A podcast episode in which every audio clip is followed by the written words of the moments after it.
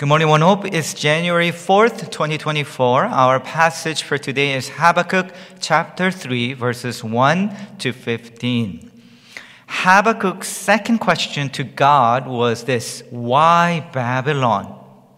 Are they not more wicked than us? How could you, God, use their hands to destroy us? And God gives his answer in chapter 2. And God's answer was this I will use them, but I will also punish them as well for their wickedness. Hearing this propels Habakkuk into prayer. Chapter 3, verse 1 and 2. This is how the prayer begins. Lord, verse 2, I have heard of your fame. I stand in all of your deeds. Repeat them in our day, in our time, make them known. In wrath, remember mercy. It, he goes into prayer, but this is a prayer of petition. Yes, I understand, God. So now, please do what you say you will do. But as I kept reading this prayer, I started feeling this like I feel like I had goosebumps because this prayer doesn't stay, merely as petition, but it turns into a praise. And Habakkuk, he sings. Verse 3 God came from Teman, the Holy One from Mount Paran. His glory covered the heavens, and his praise filled the earth. His splendor was like the sunrise, rays flashed from his hand, where his power was hidden. And when you read the rest of the passage, you'll see that now he is singing about God and singing to God. But then I realized that this song, prayer that turned into a song, was even more than a song. What happens is that Habakkuk, he sees. And what does he see? Who does he see? He sees God. So, from my original title of this third sermon that I had come up with, which was Singing to God, I changed the title of this sermon to Seeing God. Because that's what happens in this passage.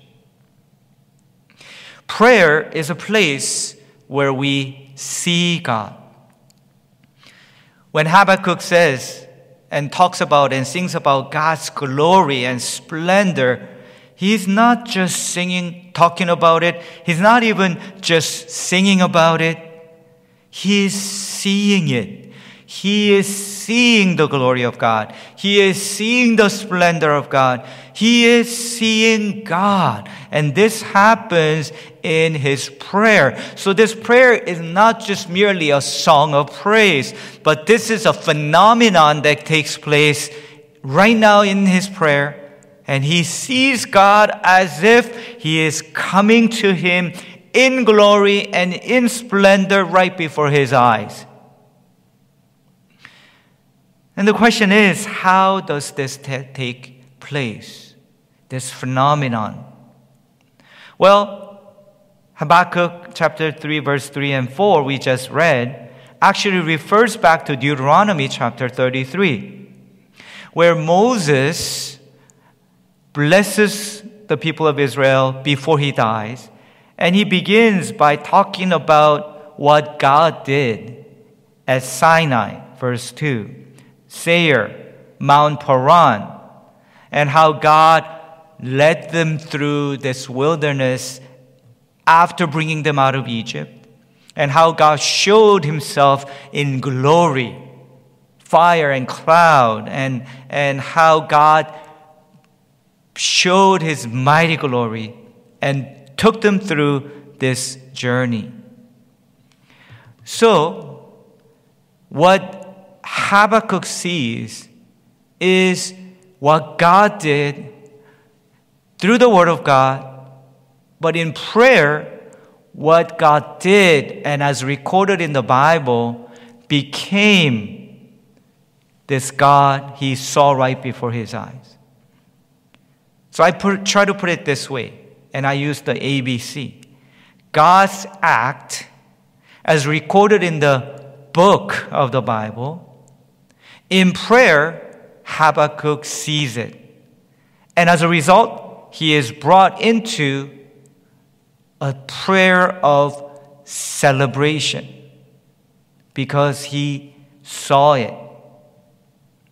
Another example, verse 8, chapter 3 of Habakkuk. Were you angry with the rivers, Lord? Was your wrath against the streams? Did you rage against the sea? When you rode your horses and your chariots to victory, what is he seeing? What is he talking about? Well, where in the Bible God did God demonstrate his power with sea and the streams of river?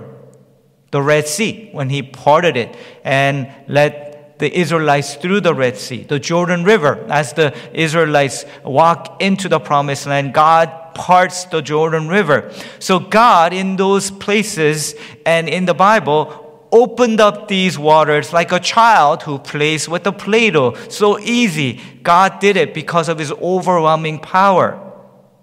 Again, acts of God as recorded in the book of the Bible in place of prayer he saw it, Habakkuk did, and became a celebration because he saw it right before his eyes. Not he just understood it, but he saw it. Chapter 3, verse 11 Sun and moon stood still in the heavens at the glint of your flying arrows, at the lightning of your flashing spear. Where did in the Bible did the sun stand still? Joshua chapter 10, when Joshua was fighting the five kings from the southern region of the promised land, and God poured hail on them, and God made the sun stand still. Uh, so that Joshua and the Israelites could actually bring them to complete destruction. So God made the sun stand still.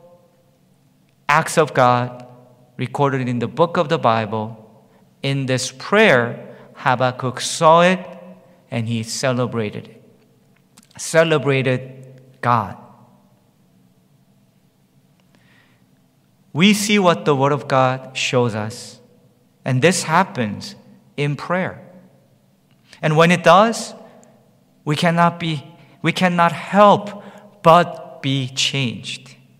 I have had these questions for many years. Why did Christ, do we Christians not change even though we study, meditate, and memorize the Word of God? Is there something wrong with the Bible? Of course not. But I had this just, even that small doubt, at least at times. Maybe the Word of God doesn't have the power it does.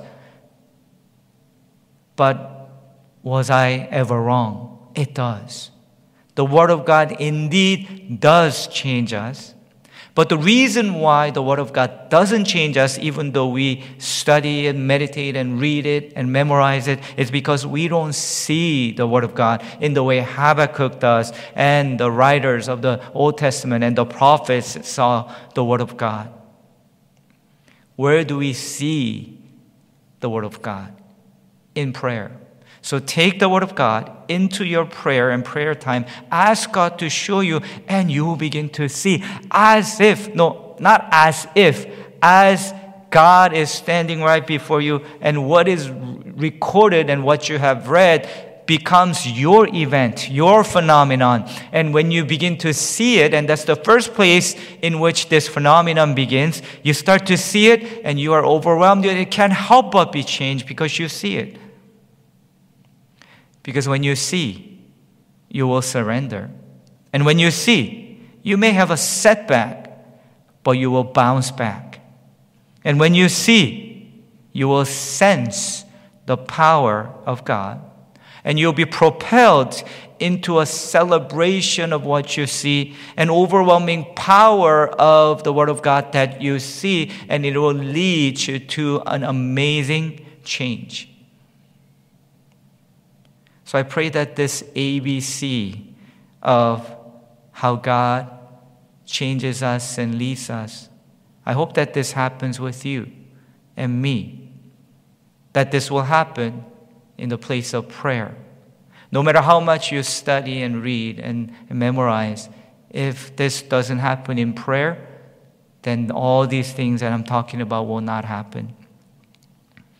But it will, because we will be a people of God at One Hope who are people of prayer. In Jesus' name, amen.